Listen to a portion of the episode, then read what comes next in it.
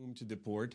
Uh, but there were some authentic legal questions in this case, and I think most people would prefer to have a reasoned decision from a full Supreme Court than to have three judges uh, on the United States Court of Appeals for the Fifth Circuit deciding this for the whole nation because they did issue a nationwide injunction blocking this program. And that sort of nationwide action we usually expect to come from the Supreme Court, not from a lower court. Let me turn to affirmative action. What's the historic significance of that decision?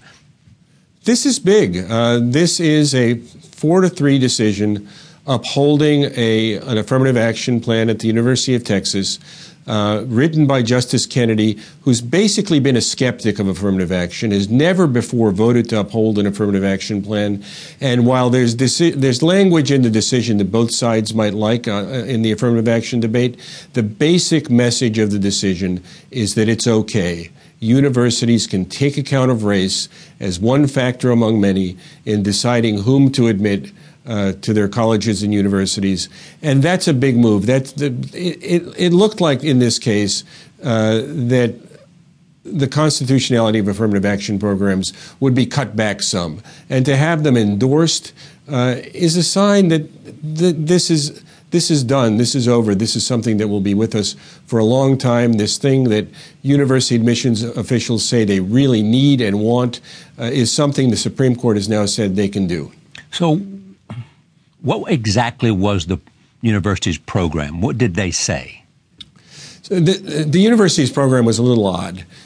it admitted most people to Texas, the University of Texas, by taking the top 10% of anybody who graduated in a, in a Texas high school. So if you did well in your high school, whether it was a good high school or a bad high school, they let you in.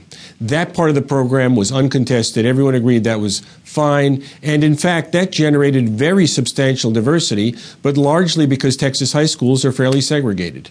What the University of Texas did, and this is the part that was contested, uh, is layer on top of that a so-called holistic admissions program where they did take account of race directly as one factor among many. And that's how almost every college and university in America admits people, and that's how they generate diversity is by making race a plus factor. And whether that's constitutionally permissible has been the subject of decades of legal wrangling. And the bottom line of the decision today was that it's okay, you can do that. Diversity is an important, compelling interest, and we're going to largely defer to universities if they say they need to take account of race to make sure they have a critical mass of a, of a diverse student body. And so that's it's a big decision from a seven-member court. We didn't have Scalia, of course. We also didn't have Justice Elena Kagan because she'd worked on the case as Solicitor General. Right. So you have this quite truncated court making a quite big decision. And and we why did Kennedy change his mind? It's hard to know. I I would have predicted he goes the other way. I think he does like to be in control. He does like to be the hero. And this gave him an opportunity, again, as with same sex marriage, to be uh, someone who delivered a major social impact decision to the American people. Uh, you quoted Larry Tribe, who's frequently a guest here, who said, uh, No decision since Brown versus Board of Education has been as important as Fisher will prove to be in the long history of racial inclusion and educational diversity. Pretty strong that's, statement. Th- that's probably a stronger statement than many observers would sign on to, but I think the direction is quite right.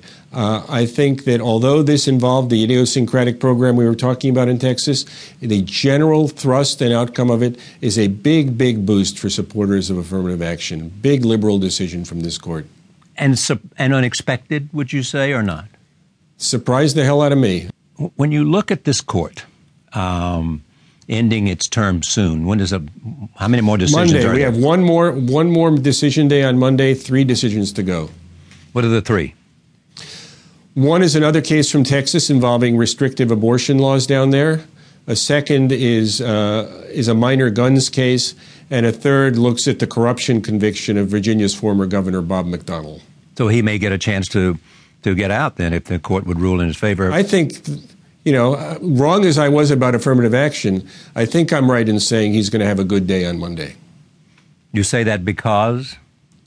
Uh, the tenor of the argument was such that lots of justices, including liberal ones, notably Justice Stephen Breyer, seem to have a lot of sympathy for uh, the former governor's legal position.